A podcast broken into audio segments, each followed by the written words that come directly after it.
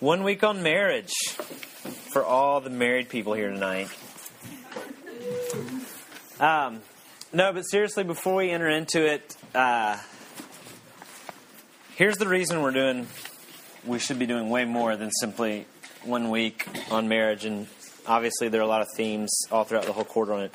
Is this is at this point, everybody in this room will, before they begin their career, have at least committed 16 years to preparing yourself for your career. The better part of 16 years, right? Um, your education, all that kind of stuff. Um, and you might think, like, again, uh, marriage is out in the distance for me. It's, you know, at closest still a couple of years off. It's not something I have to think about yet. Okay, you're spending six year, 16 years, the better part of 16 years, getting ready for your career. Your marriage will have way more to do with, the, with whether or not you experience joy in life than your career. So 40 minutes tonight is like far, far, far too little. Does that make sense?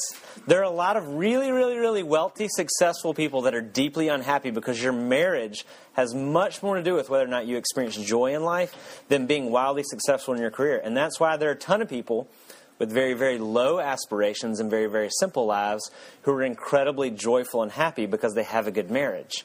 Your marriage is going to do way more to determine what life is like for you, your sense of security, your sense of self, your confidence, your joy, um, than your professional life ever will. So, we've set aside 16 years for preparing ourselves for our professional life. 40 minutes tonight is not near enough um, in terms of thinking about marriage. With that in mind, what we're going to do is we're going to read from kind of two classic passages on marriage. They actually um, repeat each other. The first one is when marriage is instituted in the book of Genesis, when God creates man. And one of the first things he does is he creates marriage. And then we're going to read from Paul's letter when he talks further about it. So I'll start in Genesis 2 and then skip to Ephesians. Then the Lord said, It is not good that man should be alone. I will make a helper that is suitable for him. And then he says this Therefore, a man shall leave his father and his mother and hold fast to his wife, and the two shall become one flesh. And the man and his wife were both naked and were not ashamed. I'm going to skip ahead to a letter that Paul writes uh, a couple of thousand years later to the church at Ephesus. And he says this Submit to one another out of reverence for Christ. Wives, submit to your own husbands as to the Lord, for the husband is the head of the wife, even as Christ is the head of the church, his body, and as himself its Savior. Now, as the church submits to Christ, so also wives should submit in everything to their husbands. Husbands, love your wives as Christ loved the church and gave himself up for her, that he may sanctify her, having cleansed her by the washing of water with the word, so that he might present the church to himself in splendor, without spot or wrinkle or any such thing, that she might be holy and without blemish. In the same way, husbands should love their wives as their own bodies. He who loves his wife loves himself, for no one ever hated his own flesh, but nourishes and cherishes it, just as Christ does the church, because we are members of his body. Therefore, a man shall leave his father and his mother and hold fast to his wife, and the two shall become one flesh. This mystery is profound, and I'm saying that it refers to Christ and the church. However, let each one of you love his wife as himself, and let the wife see that she respects her husband. The grass withers and the flowers fade, but the word of God stands forever. Let's pray. Lord, we thank you for your word, and we thank you for what you have to say about marriage, and I pray that we would. Um, you'd soften our hearts and we would be willing to be confronted and to learn from you about marriage, that you would give us hope for great marriages. In your name we pray. Amen. Um, so tonight, if you saw Teddy's email, maybe you didn't see it. Um, um, the question is, how do you find the one? How do you find? How do you know he or she uh, is the one? And we'll have you'll have a very clear kind of set of parameters at the end of tonight where you'll just know like exactly how to diagnose that, make a decision. It'll be really life will just it'll all the doors will open and the path will be clear. Um, but here's how we're going to approach answering that question. We really are answering it, but it needs to be answered uh, in a fashion that maybe you hadn't thought about. You have to ask the question, the one for what? Right? And, and I made light of this uh, on Facebook earlier today. Um, Jason Vandermerf is made, he's very gifted in a lot of different things. But if you run a power running game at Stanford, and you needed a left tackle, he's not the person you're looking for.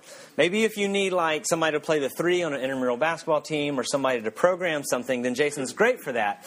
But the way you determine what people, uh, the way you find the right person is first you actually have to describe the task you're looking at, the task that they're called to. So if you need a programmer for your startup, you don't go to the music school and watch a trombone player. That doesn't make any sense, right? This should be registering like that doesn't what Britton just said doesn't make any sense. If you need a public policy writer, you don't go to the mechanical engineering department, right? You don't ask a preacher to do brain surgery. That's foolishness. Right? Here's my point. It's really simple, maybe like too simple because y'all are but if you want to find the right person for the task, the way you do that is defining the task. You have to define the task. The way you begin to answer the question, could this be the one, is actually asking the question, the one for what? When you define the task really well, actually finding the one is very simple. And in fact, the confusion over the purpose of marriage, what it is and its purpose, is the reason that marriage is getting killed getting married for reasons that are far beyond and way outside of actually the scope and the purpose of marriage actually sabotages marriage.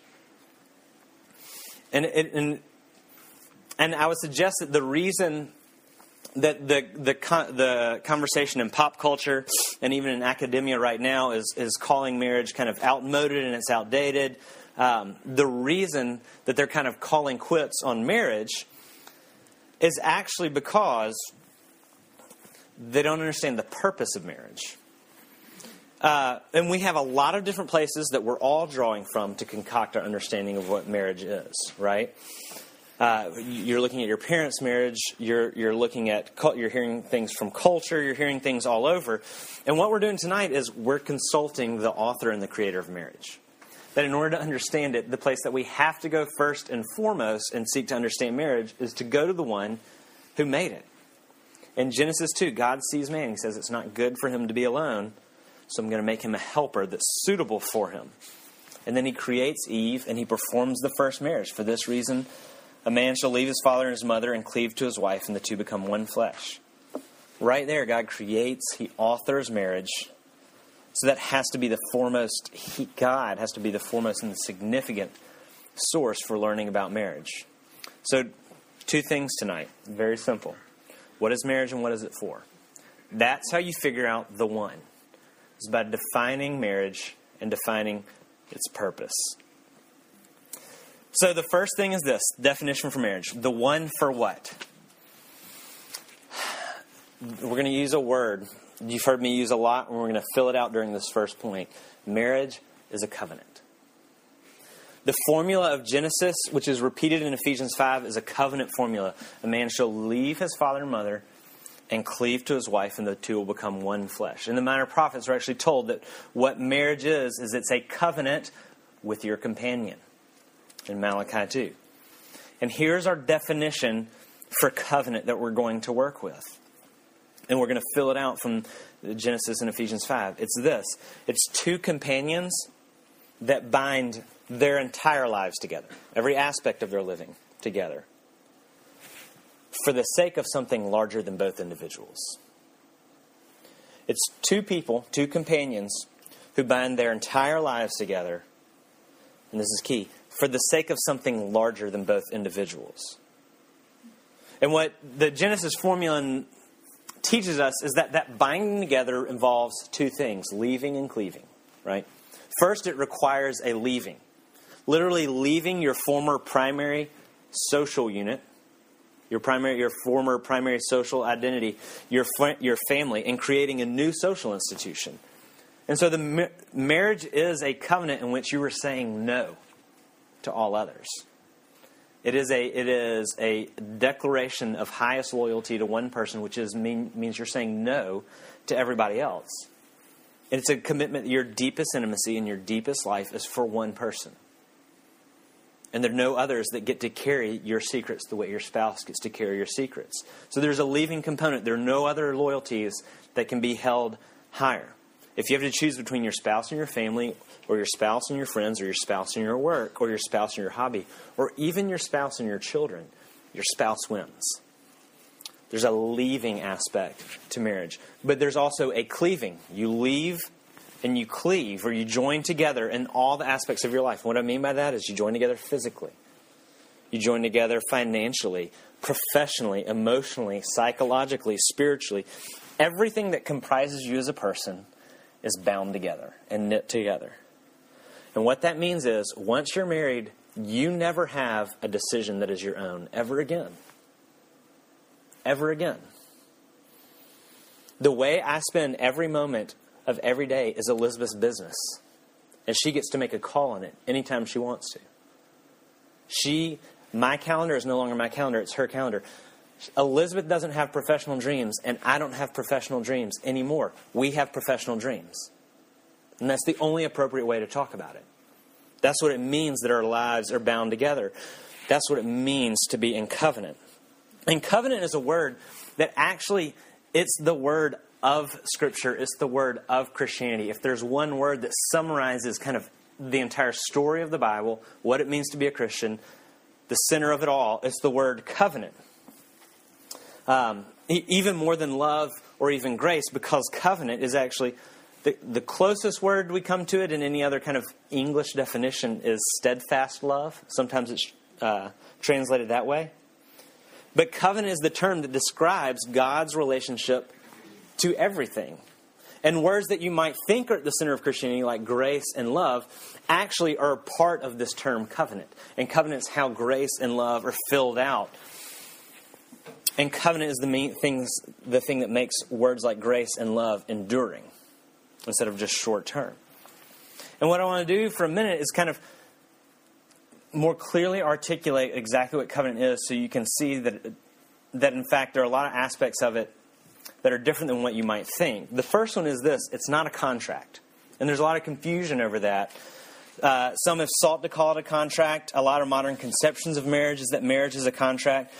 But covenant is much more than a contract. And the main thing, the main way it's very different from a contract, is it's a lot more binding than a contract.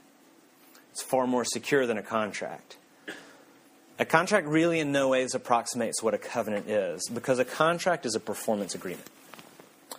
I have a contract with DirecTV, right?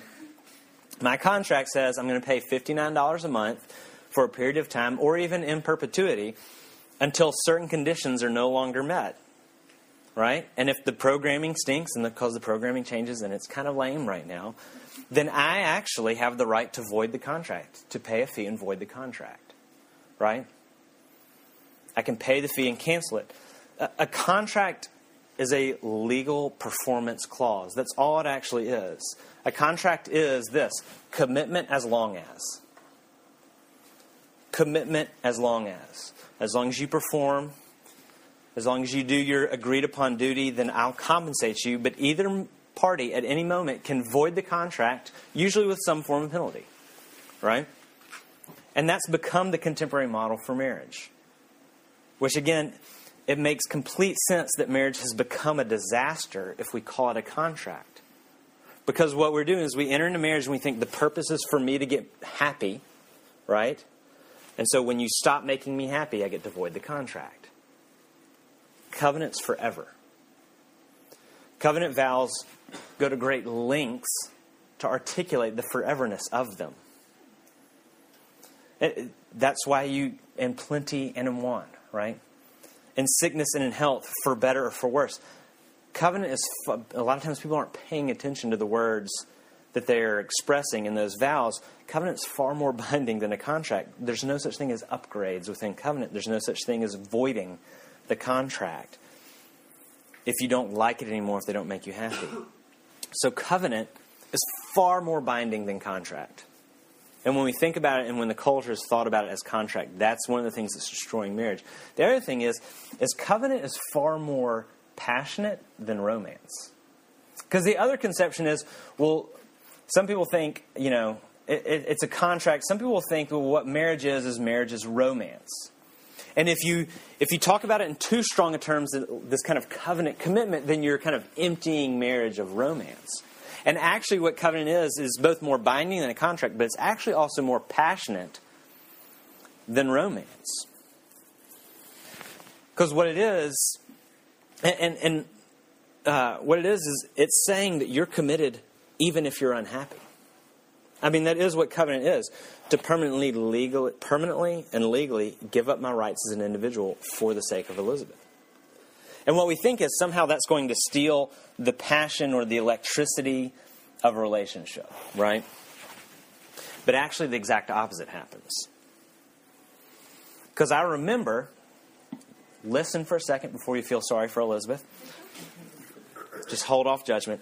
I remember being in love with Elizabeth. Just wait. Just wait. Trust me. Before Elizabeth, I remember being in love with my high school girlfriend. After her, I remember being in love with my college girlfriend.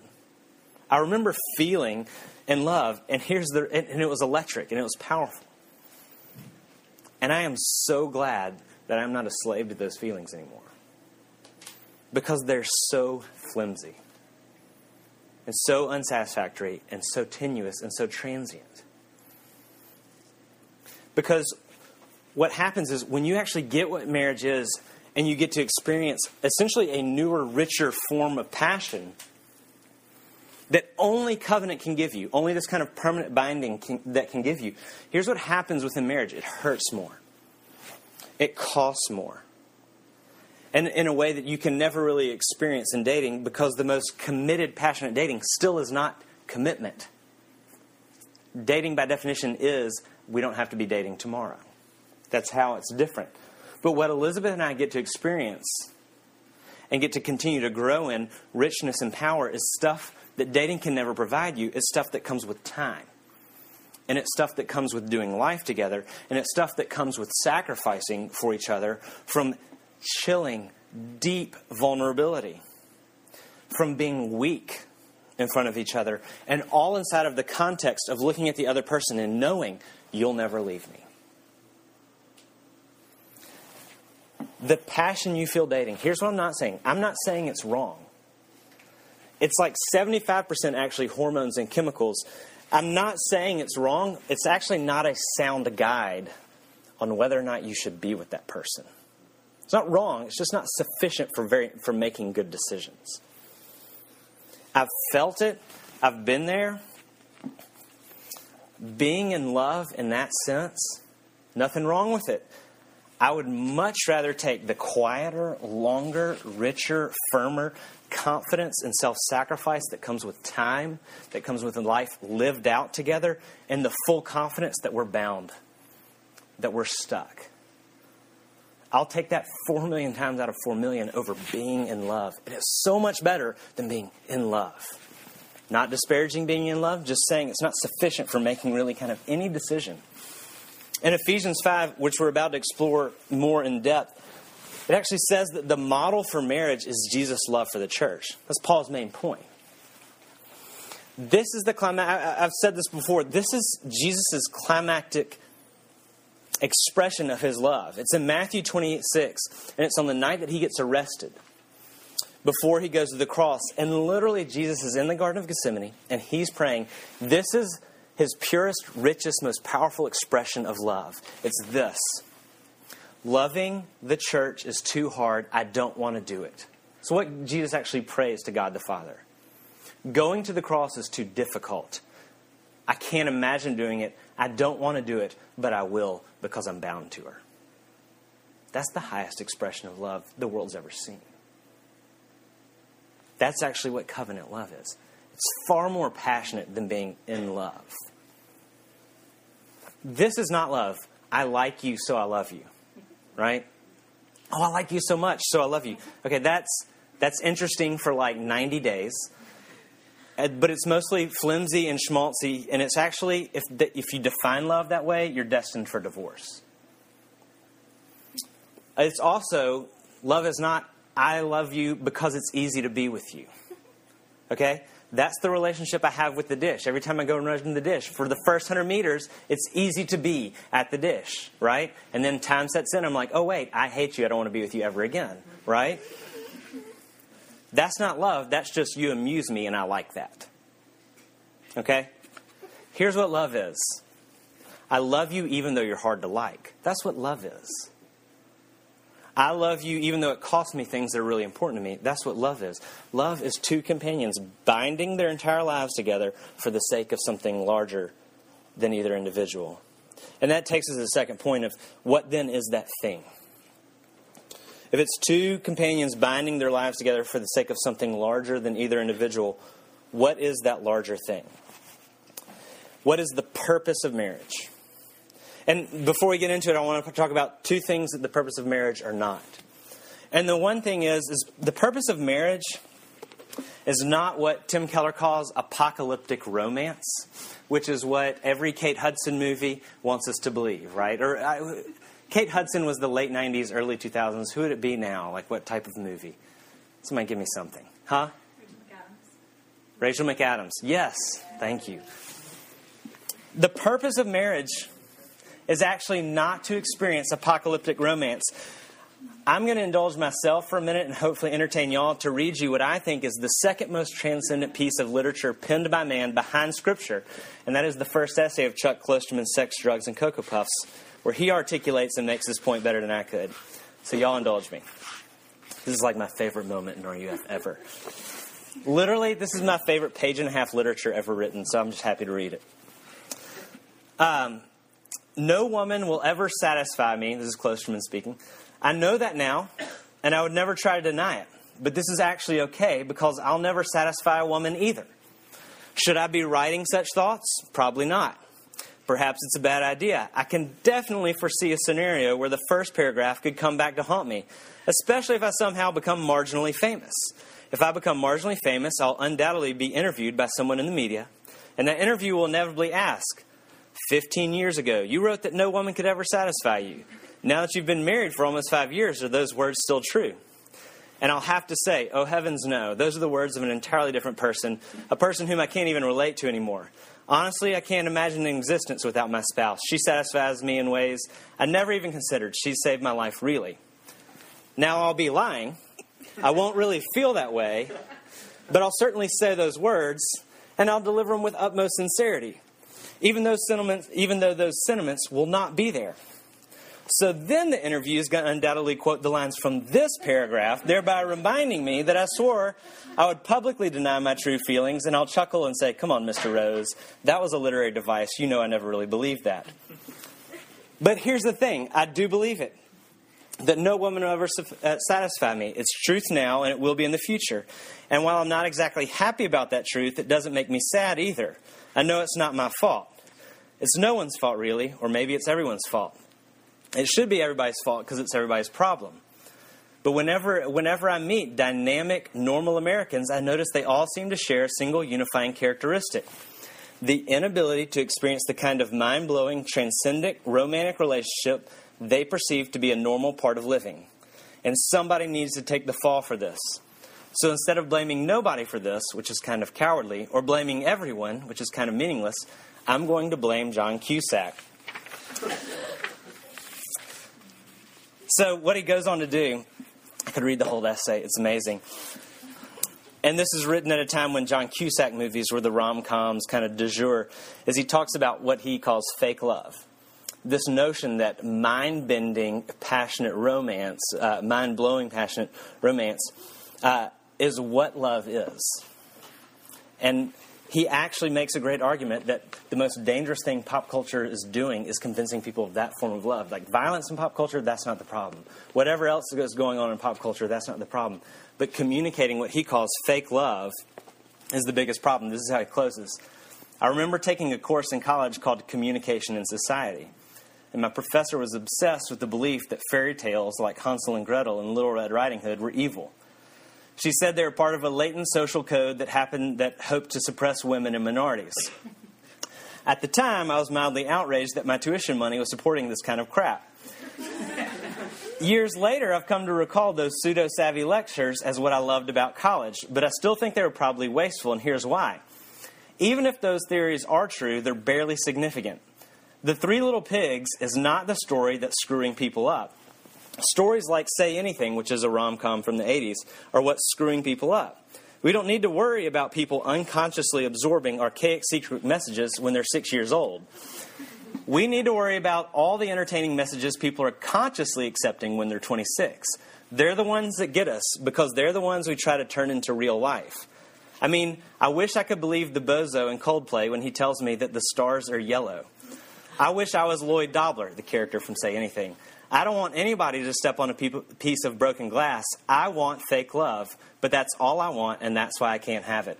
This point is this apocalyptic romance is ridiculous. It is. It's a cartoon that if you live after and live for, you're, you're going to be wildly disappointed. Um, and in fact, it's not what you were made for in a lot of ways. The other thing it's not for, marriage is not, uh, its purpose is not to provide apocalyptic romance or to make you happy or fulfilled. To make you happier or fulfilled. This is the way one theologian said it. Destructive to marriage is this self fulfillment ethic that assumes marriage and the family are primary institutions of personal fulfillment, that that's what they're for, that they are necessary for us to become whole and happy the assumption is that there's someone that's just right for us to marry, and that if we close, look closely enough, we'll find the right person. This moral assumption overlooks a crucial aspect to marriage. It fails to appreciate the fact that we always marry the wrong person. We never know whom we marry, we just think we do. Or even if we first marry the right person, give it a while and he or she will change because marriage, being the enormous thing that it is, means that we're not the same person after we entered into it. The primary challenge of marriage is learning how to love and care for the stranger to whom you find yourself married. The purpose of marriage is actually not happiness and fulfillment. The purpose of marriage is not to experience apocalyptic romance. And here's the reason that marriage is failing. This is the great irony. This is why it's failing in, in, in, an increasingly secular culture, is actually because this is what's happened. Secular culture, when it gets away from Scripture, has actually elevated marriage and made too big a deal out of it. That's actually what happened. I think what often happens is that people think oh, the church or the Christians have made too much out of marriage. That's actually not true. Secular culture has made marriage into too big a deal because what they did is they handed it a purpose that it cannot sustain and it was not made for we hand it a purpose that it can't sustain and wasn't in, intended to do. And the great irony is that the reason that that secular culture is angry with marriage is actually because they held it in too high a regard and it didn't live up to our expectations. We asked marriage to do what it cannot do and was not designed to do. Jason was not designed to be a left tackle. If we make him play left tackle, we will all be disappointed uh, with Jason being a left tackle. We would tell the world, you should never put Jason in at left tackle, right? The problem is not that he's bad at left tackle. The problem is we asked him to do something he wasn't made for. The reason divorce is skyrocketing, the reason marriage is broken, is because we've asked it to do something it was never made for. The Bible, on the other hand, and Christianity actually pulls marriage out of the realm of the place where you find your completion and your happiness and your romance, which are things that can only be found in God, and brings marriage back down into the stratosphere where it was intended to be.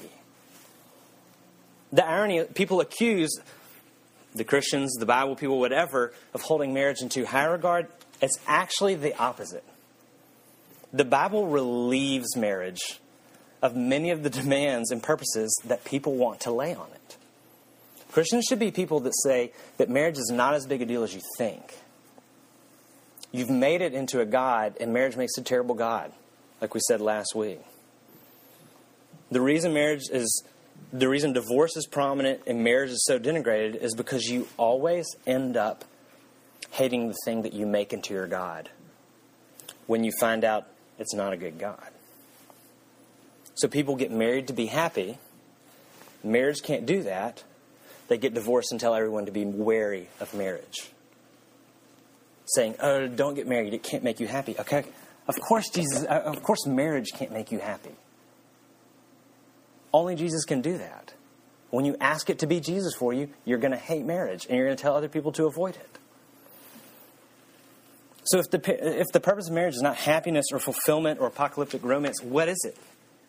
Genesis 2 and Ephesians 5 give us that answer. In Genesis 2, listen to how God talks about why he creates marriage. He says it's not good for Adam to be alone, he needs a helper suitable.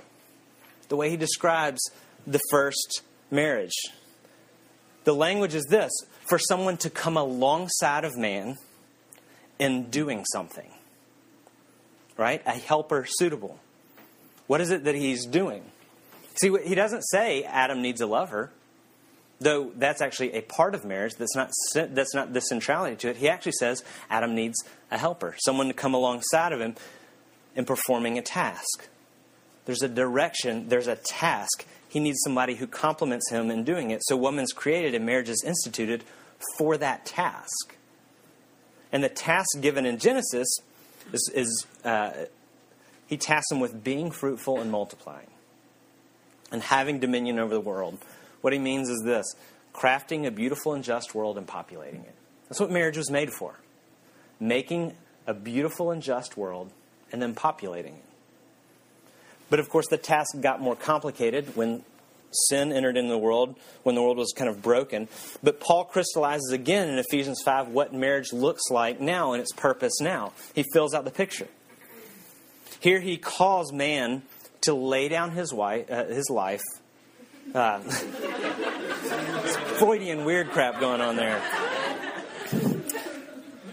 Man's called to sacrifice his life for his bride in the same way that Jesus lays down his life for the church. Setting aside your own interests in your life for the express purpose of doing what? Actually, making her beautiful to Jesus. Guys, the text says that what marriage is for you, the fundamental thing it is about, is about making that woman beautiful to Jesus. That's your calling. That's marriage. That's all of it summed up right there. And marriage used for any other purpose will warp both you and her and your family. It is not about your happiness, it is about making her beautiful to Jesus.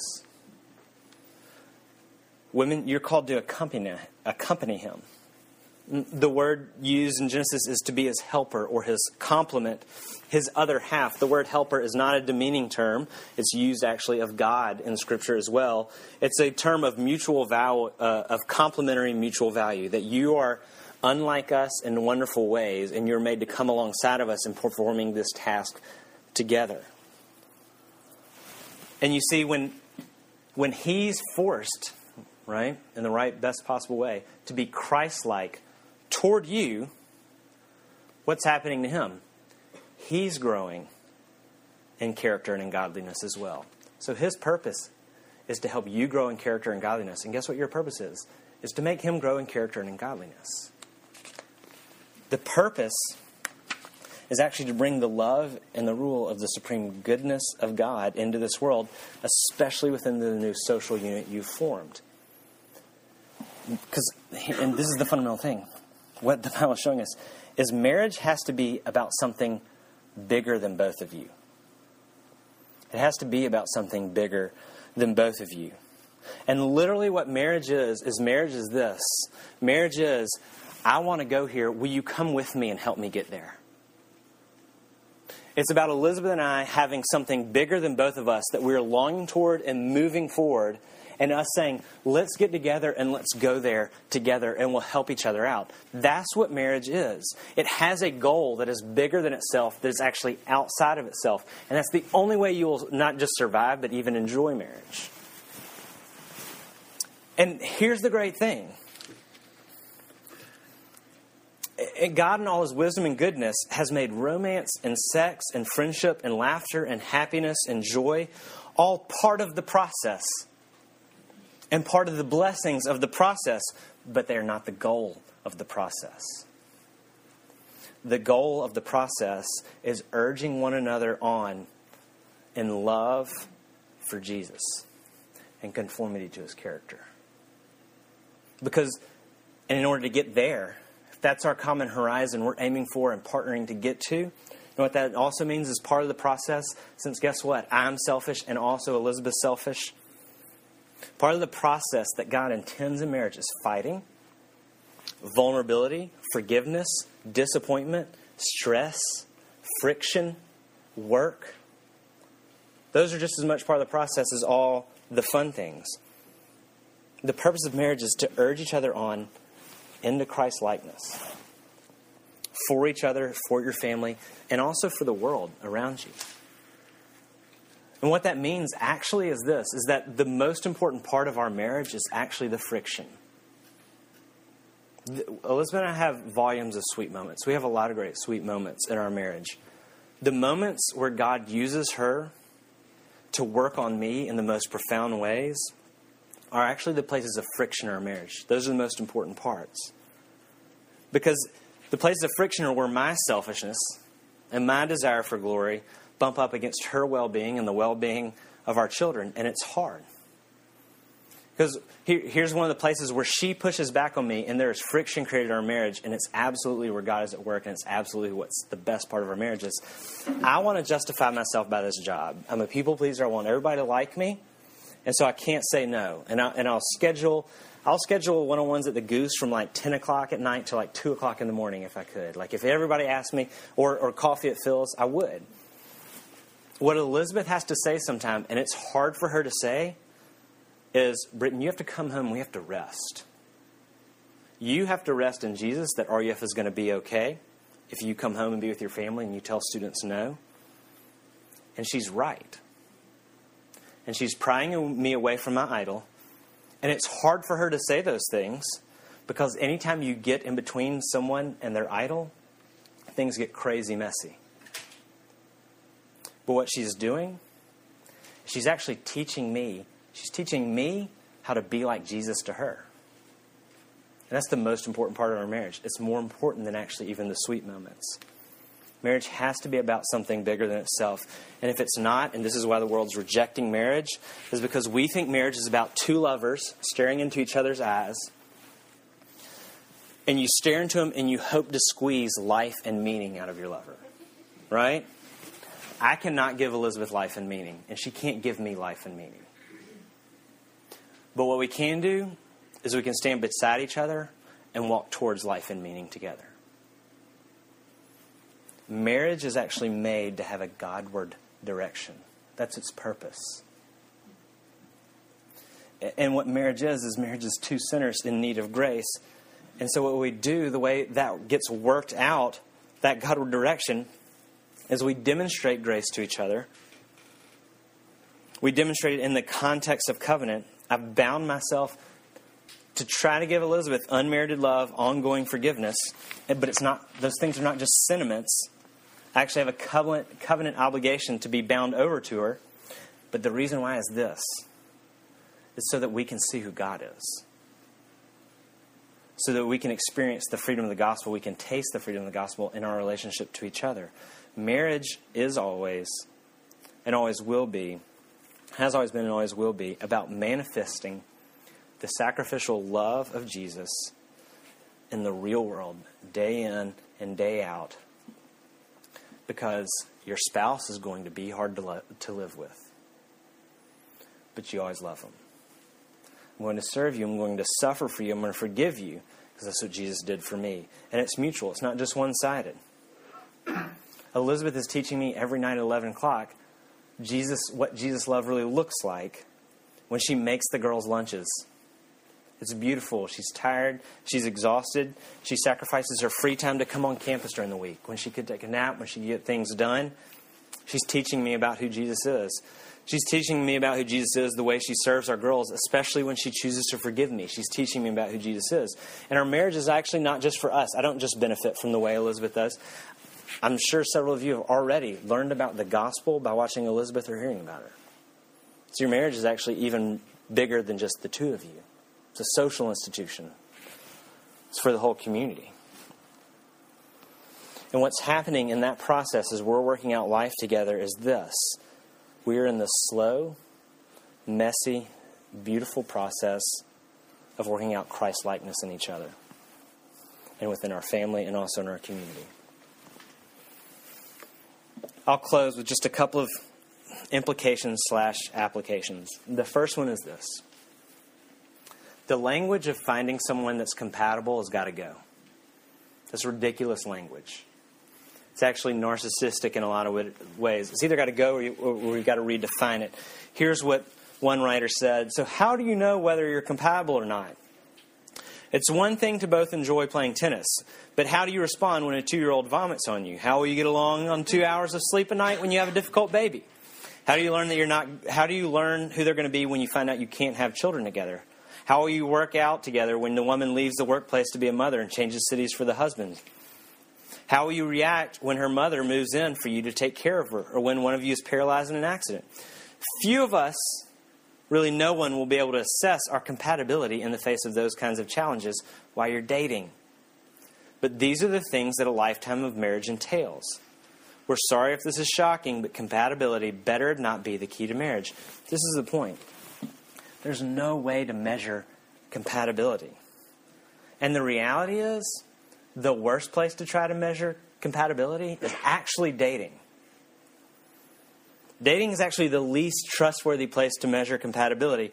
Friendship is far safer context to measure compatibility because dating is a marketing campaign, right? Dating is you're luring something. You want someone you want someone to like you. So literally what dating is is dating is real world Facebook, right? Because Facebook is not who we are. Facebook is who we want to be. Facebook only has our good moments and maybe even slightly over exaggerated good moments and none of our bad moments unless there are bad moments in a funny way that endures to people, right? Dating is Facebook. You're putting on your best face to attract someone so that they'll stay with you because y'all aren't committed, so you have to play the game, right? Friendship, on the other hand, actually is a much more trustworthy place to learn what people are actually like. Because friendship's not a marketing campaign, it's just people gathered around some common thing, some common idea, some common interest. And you're not acting like somebody else or somebody you think they'll like. You're actually just being yourself within that context. I'm not saying you should or shouldn't date. I, am just observing that dating actually, we're least like ourselves in dating. We're much more like ourselves in friendship. If you want to measure compatibility and who people really are, you're going to make a better judgment within friendship than even within dating. And then at the same time, even within friendship, guess what? You'll never know within friendship is you'll never know what they're like at 2 a.m. changing a diaper for the 97th day in a row. And that's mostly what marriage is. That's what it feels like at our house. Those hard moments are most of what actually make up marriage. So then the question arises what do we do, right, if we can't really gauge compatibility very well? Here's what you do you look for someone who understands that marriage is a covenant and not a feeling, who understands that love is covenant and not a feeling. You might not know much about them, but if they know that marriage is a covenant and not a feeling, you know a ton. Secondly, look for someone who thinks that the grace of God and the forgiveness of Jesus is the key to every relationship. Because if you find, here's what will happen. This is, the, this is the shocking moment of the night. If you find somebody that gets that love is not a feeling, but love is covenant, and if you get find somebody that realizes the grace of Jesus shown to me gives me the capacity to forgive, and forgiveness is the heart and hope of every relationship, if you find that person, here's what will happen in your marriage mind blowing sex. Everybody uncomfortable now? Are you thinking like, is he talking about him and Elizabeth, like autobiographically? Maybe a little bit. because here's what's because we are more than physical beings, we are spiritual, emotional, psychological, physical, all those things wrapped together. When we are bound together safely inside of that context, sinning against each other and forgiving each other, that's 7,000 times sexier than a great looking body or lingerie. It actually really is. That's not sentimental, it's real. Because observing and enjoying the hard won fruits of covenantal love is crazy sexy. It really is. Find somebody that gets that covenant is love and gets that forgiveness and grace of Jesus is the key to every relationship. Secondly, when you find out the bad things about your spouse, that's actually not a reason for running. Right? This is what the culture tells us. Maybe your parents told you. You're going to find out things and there are going to be reasons to run. Okay, the bad things in your spouse are actually the reason for your marriage. We think that we get married because of the good things in them. If the purpose of marriage is Christ likeness, then the purpose of your marriage, the reason for your marriage, is actually the bad things in them. That's the place where you should go and get most invested in your marriage, where instead of running because they weren't who you thought they were, you begin to dream who they could be. In the consumer approach, their failings are reasons for voiding the contract. In a Christ centered covenant, their failings are the most important place in the marriage that you move into with the tools of the gospel, with truth and with grace, and you work with them towards Christ likeness. The other thing is, besides the people pleaser, is I'm also lazy, which is a really frustrating combination trying to do ministry at Stanford. But it drives Elizabeth insane how lazy I am. My laziness is not a reason for her to run for our marriage, it's the very reason for her marriage to me. To envision and to pray and to urge towards godly diligence in me. That's why God set her in my life, because I, I couldn't fight laziness on my own. And you see, only a covenant instead of a contract provides a place for both truth and grace to work together. Because within the safety of the covenant, Elizabeth can tell me the truth about myself, and it's not a threat to me, and it's not a threat to the relationship, because I know that she's still going to go to bed with me tonight and wake up with me tomorrow, so she can tell me hard things, and it's totally safe. And vice versa. So look for somebody to whom you can say, I'm going there. I want to go with you. We can help each other out. The question is not, do I feel like I can love them? Of course, you can't love them. The question is actually, can I live with their junk for the next 70 years? And the question is, is my junk the kind that they're willing to fight with for the next 70 years? You're actually not choosing the most likable person. You're choosing the person that you're actually cool fighting with and fighting for and fighting against inside of covenant for the rest of your life. That's who you're choosing, the person you want to fight with for the rest of your life. You go into marriage with that, you know what? You're actually going to be happy and you're going to have great sex. If you go into marriage thinking, I got to choose the person that's going to make me the most happy, you're going to be wildly unhappy and have terrible sex. You pick somebody you like fighting with, you're in a good place. If you go into a marriage with somebody you like fighting with, then actually you're going to come out on the other end whole, healed, happier, because you've experienced actually the deep grace of God in Jesus. And you fight with the desire not to win, but you fight with a desire to be shaped by Jesus and shape your spouse into Jesus. So find the person who's resting in and wrestling with Jesus. Let's pray.